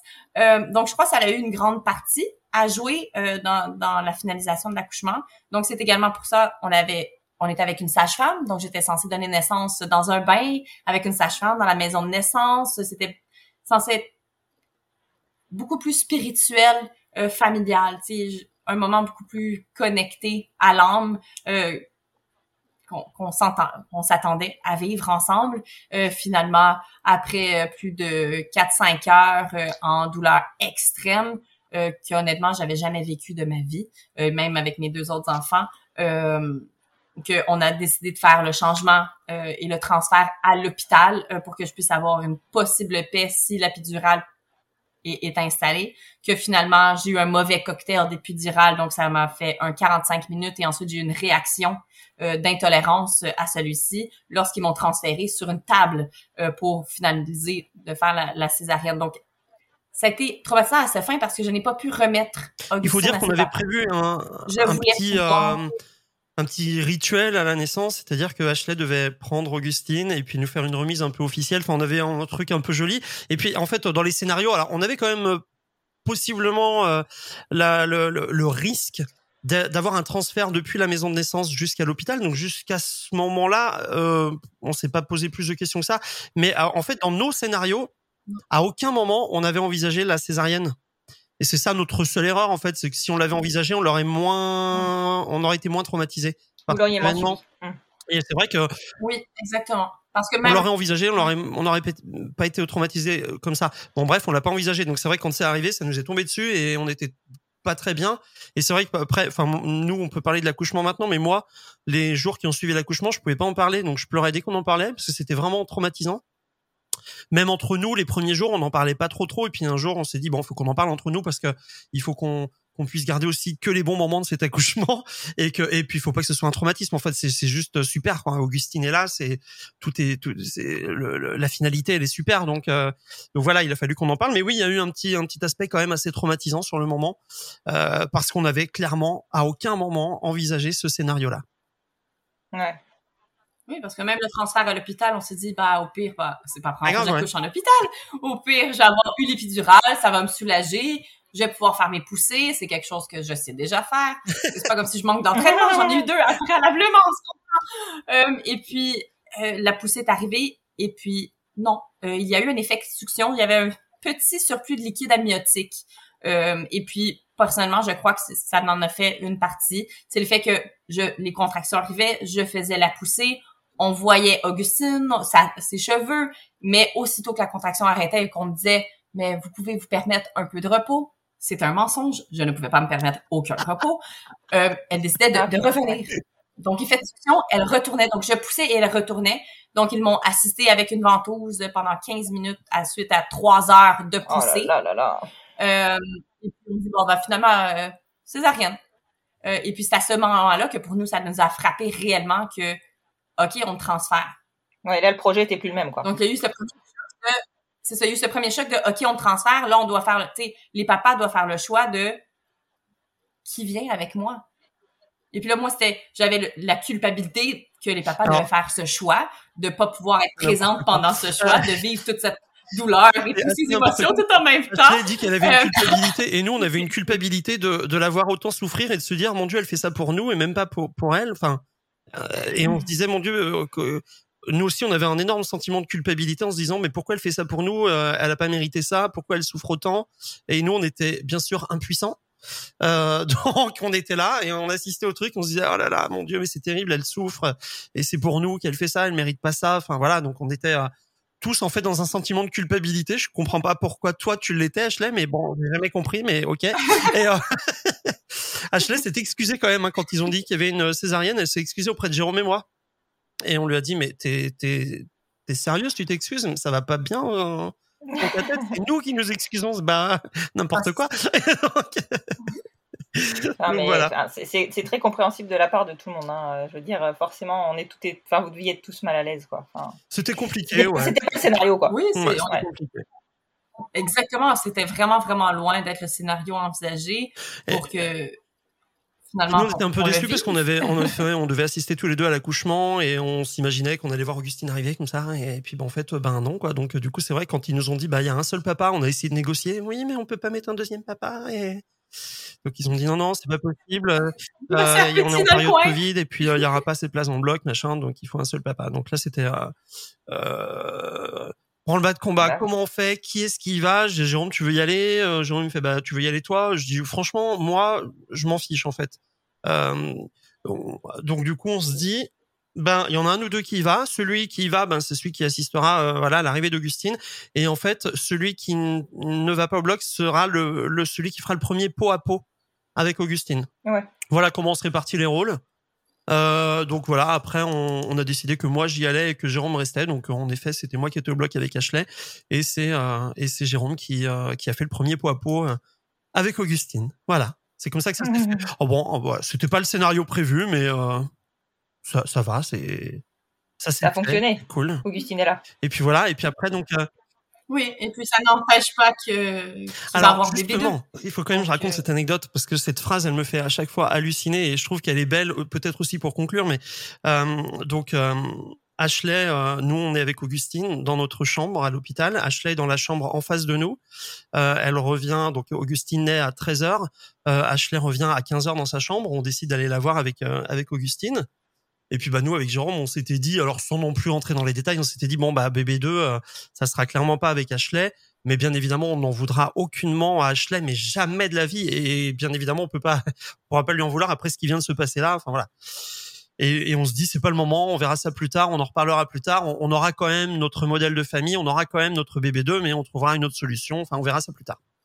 Donc on va voir Ashley à 15h dans sa chambre, on lui présente Augustine, euh, elle prend euh, Augustine dans, dans, ses bras et, euh, et, elle parle à Augustine, elle nous parle pas à nous. Et puis elle lui dit tu es merveilleuse, tu es parfaite. Et à un moment donné, elle lui dit pour ton petit frère ou ta petite sœur, Augustine, tu devras attendre un petit peu plus longtemps que prévu parce que Tati Ashley a eu une césarienne. Et donc là, Jérôme et moi, on se regarde. Vous aviez l'accord. Je regarde Ashley et je lui dis tu es folle. et voilà, et, je trouve que c'était tellement beau en fait qu'elle dise à Augustine ça, euh, cette phrase là où où en fait on se dit mais mais elle vient de vivre un truc euh, un peu traumatisant, très traumatisant, un accouchement euh, beaucoup plus compliqué que prévu, et du coup eh ben elle veut quand même continuer à à nous aider à construire notre notre famille avec notre BBM2. On s'est dit c'est fou quand même, elle est folle. oui, mais quelle folie. peut-être. Et toi, un peu, un peu. Mais euh, c'est ça. Peut-être un peu folle, mais bien, euh, j'aime les noms de père. Euh, donc, je ne peux m'arrêter d'un à trois accouchements, donc je dois en avoir une quatrième. Et, puis vraiment, je tenais à pouvoir compléter leur famille. Je voulais que qu'ils puissent se sentir complets et que je vais me sentir donc complète lorsque je vais avoir terminé un peu bah, mon job, sans que ce soit mon job, mais my calling qu'on dit en anglais. Euh, c'est un peu le ressenti que l'univers te donne, que tu dois faire quelque chose. Donc, c'est, c'est le ressenti que j'ai de l'univers, c'est de compléter leur famille. Ouais, je, je vois tout à fait de quoi tu veux parler. Mais c'est vrai que tu aurais pu, tu vois, euh, voilà, vivre cet accouchement de façon euh, un peu traumatique et pas forcément avoir envie d'y repasser, quoi. Enfin... Oui. Donc, donc non, non, c'est, un. Maintenant qu'il vit très bien, il recommence pas, mais bon, voilà mon petit brin un peu folle. Et ça, enfin, je, je, je, pense que la question euh, est, est, sûrement stupide, hein, mais, mais tout le monde se la pose pour vous, hein, les mères porteuses. Ça n'a pas été trop difficile de donner à Augustine à ses papas? Non, euh, bah il y avait déjà justement la réalité de le savoir que bah, c'est le bébé de ses papas, déjà en partant, la biologie et tout, euh, c'est le, bébé, le bébé à ses papas. Mais également, je crois, qu'est-ce qui a aidé, c'est le fait que nous avons résidé mm-hmm. ensemble. Euh, donc, nous avons eu cette chance, c'est que dans ma maison, euh, ils ont pu avoir leur propre espace. Donc, ils avaient leur propre étage avec leur chambre, une salle de bain. Il y avait un petit salon qui pouvait se recueillir ensemble. Euh, donc, ça faisait en sorte que nous étions quand même mm-hmm. proches. Euh, malgré que moi, j'étais à l'étage dans ma chambre, dans mes choses. On avait le rez-de-chaussée qui était commun pour tous. Euh, ça a fait également en sorte que j'ai pu les voir rentrer doucement dans leur rôle de père. Donc, me dire, tout va être bien.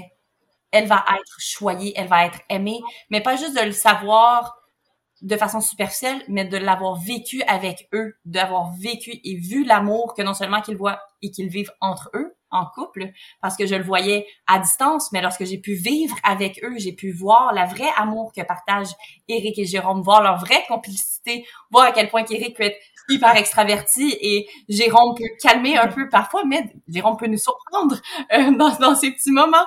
Euh, donc j'ai pu voir que l'amour que eux partageaient entre eux et qu'ils se complétaient, Augustine faisait que ajouter à ah. cette complicité. Et qu'elle était pour recevoir tout cet amour également. Et je trouvais c'était la plus belle chose et qu'elle était si choyée, cette petite. Et j'ai eu donc eu aucune crainte et j'ai eu une paix qui s'installait à moi de c'est beau, c'est vraiment la petite fille à ses papas et tout va très bien aller pour tous. Wow. c'est ouais. Je sais même pas quoi dire, c'est très très beau ce que tu dis. c'est très très beau parce que parce que quand tu es passé dans la maternité, forcément tu, tu te dis enfin tu, tu tu vois tu as, vécu les grossesses et et ce lien que, qui t'attache à ton enfant. Mais comme tu le dis, ce n'est pas ton enfant, c'est l'enfant des papas. Et je pense qu'effectivement, dès, enfin, dès lors que c'est clair du départ, les choses se font. Oui, clairement. Eh ben, écoutez, merci beaucoup, Ashley et Eric. C'est, je, je suis pleine d'émotions.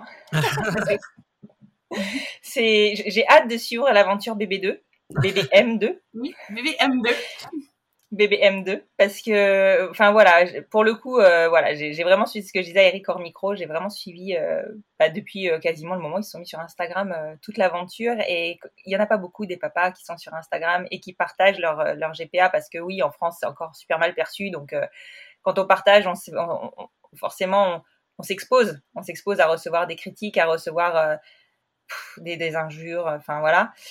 Et de suite, je sais pas, j'ai accroché avec ce compte. Euh, j'ai vu le lien qui vous unissait tous les trois et c'était. Euh, enfin voilà, j'avais tellement envie de, le découvrir et je me rends compte que bah, ce lien, ce qui est raconté sur le compte, c'est ce qui se vit dans la vraie vie. Quoi. Vraiment. ce n'est pas qu'une histoire Instagram. Euh, c'est vraiment notre réalité de tous les jours. Nous avons vraiment une relation que nous bâtissons de façon journalière et euh, nous, nous sommes assez religieux dans nos visios. Et également, euh, c'est important pour nous, ils sont euh, mes frères, mais en France. Oui, j'ai un peu de mal à faire semblant. Donc, en effet, je pense que ce qu'on dit est vrai et, et ce qu'on partage est, est vrai. Et, et, je trouve que notre histoire, elle est vraiment hyper belle. Et ah que définitivement, je pense que quand on nous écoute et quand on voit cette relation qu'on a construite avec Ashley, ça, ça, ça donne une, autre image de la GPA, je pense. Euh, et on voit que ben il, se passe quelque chose. Enfin, en tout cas, vraiment, nous, il s'est passé un truc et, et qu'Ashley est entré dans nos vies pour toujours. Et que, et que peu importe le temps ou la distance, eh bien, on sait qu'on va rester en contact toute, toute, toute, notre vie avec Ashley, en fait. Alors, bien évidemment, il y a la, euh, on va pas s'appeler tous les jours, mais euh, on le sait aussi. Il faut être conscient euh, que la distance, le temps, tout ça, mais mais elle est dans nos vies pour toujours. Voilà, ça c'est une certitude. C'est voilà, c'est clairement. C'est fait, ouais. Mm. Voilà. Tu m'as fait eh ben, pleurer. T'es contente T'es fière de toi? Bon.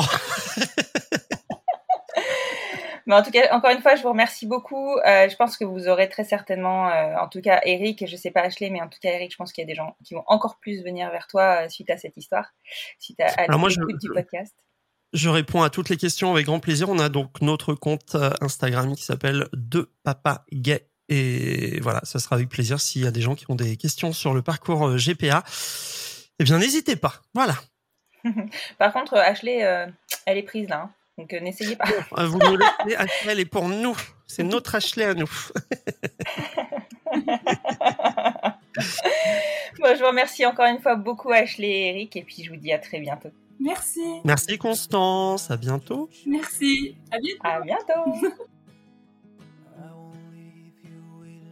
Je tenais à remercier sincèrement Ashley, Eric et Jérôme pour leur confiance, car comme je le précise dans l'épisode, diffuser autour d'une GPA en France, ce n'est ni simple ni évident. L'adage pour vivre heureux, vivons cachés s'applique d'autant plus dans un contexte où la conception de ces enfants n'est pas légiférée en France et où tout peut être renversé du jour au lendemain.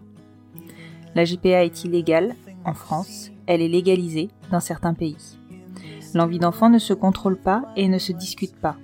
L'interdiction de concevoir pour certaines personnes uniquement, par d'autres non concernées pour la plupart, est intolérable. Diffuser et visibiliser contribue à normaliser ces familles et surtout à faire avancer l'opinion dans l'optique de l'étude et de la construction de la future loi bioéthique. Je l'espère sincèrement, en tout cas. Je passe à la partie newsletter audio du podcast. J'aime écrire mes intros juste après mes montages et non pas directement après les enregistrements. Pourquoi? Je ne sais pas. J'enregistre toujours très à l'avance parce que je reste dans la crainte de manquer de matière, si l'on peut dire. Cette deuxième écoute est pour moi une deuxième découverte, loin de l'écoute active, mais du coup moins sensible de l'enregistrement. Je suis concentrée, je mène mon enregistrement, je suis moins dans l'émotion que sur cette deuxième écoute. Souvent d'ailleurs, je rentre à nouveau en contact avec mes invités durant le montage pour partager à nouveau la magie de l'épisode. Il n'en reste pas moins que chaque fois que je me retrouve devant mon application de prise de notes, je suis prise du syndrome de la page blanche. L'introduction d'un épisode est vraiment une accroche qui va donner l'envie d'écouter l'épisode et parfois de découvrir le podcast. Un peu comme une quatrième de couverture. Certaines fois, l'inspiration vient toute seule. Et d'autres, je produis une intro au forceps dont je ne suis pas satisfaite. Hélas, comme je monte d'une semaine pour la suivante, je manque de ce temps si précieux qui me laisserait le loisir de trouver le bon angle. Derrière un podcast, il n'y a pas que l'enregistrement que vous écoutez. Il y a tout le travail en amont de recherche des invités, de la prise de contact et de l'orientation que l'on souhaite donner tous ensemble au sujet. Puis, en aval, il y a toute la partie montage, rédaction de l'intro et de l'outro, pour finir par l'ensemble de la communication et de la promotion de l'épisode. En gros, l'habiller pour le mettre en lumière. Ce n'est pas la partie sur laquelle je suis la plus à l'aise. Je suis plutôt un bulldozer, comme on dit dans le commerce. J'abats du gros œuvre, mais lorsqu'il faut rentrer dans la partie peinture et déco, pour la mise en vente, ce n'est plus la même limonade. Non pas que je ne sois pas précise, juste je n'aime pas me mettre en avant et je ne sais pas le faire pour mon travail. J'en reviens donc au sujet initial. J'aime écrire mes intros juste après mes montages, et pour la première fois, je commence par cette partie que l'on appelle l'outro, dont je n'ai longtemps pas su quoi faire. L'outro c'est comme une conclusion, pour apporter de l'info sur l'épisode et donner l'envie d'aller écouter le suivant. J'ai trouvé important de vous parler des émotions et des sentiments qui me traversent durant ces périodes de travail et de vous faire part aussi de mes difficultés. Je vous ai donc dévoilé un peu des coulisses du podcast dans cette outro qui maintenant fait office de newsletter pour moi. J'ai enfin trouvé quoi faire de cette partie qui a ainsi du sens. Après tout ce petit blabla, si vous en avez encore l'envie et le loisir, vous pouvez partager le podcast pour le soutenir, soit sur vos plateformes d'écoute, soit via le bouche à oreille car je sais qu'il fonctionne bien. Je vous remercie profondément pour tout votre soutien. Et maintenant que vous avez la pêche, je vous souhaite une excellente semaine.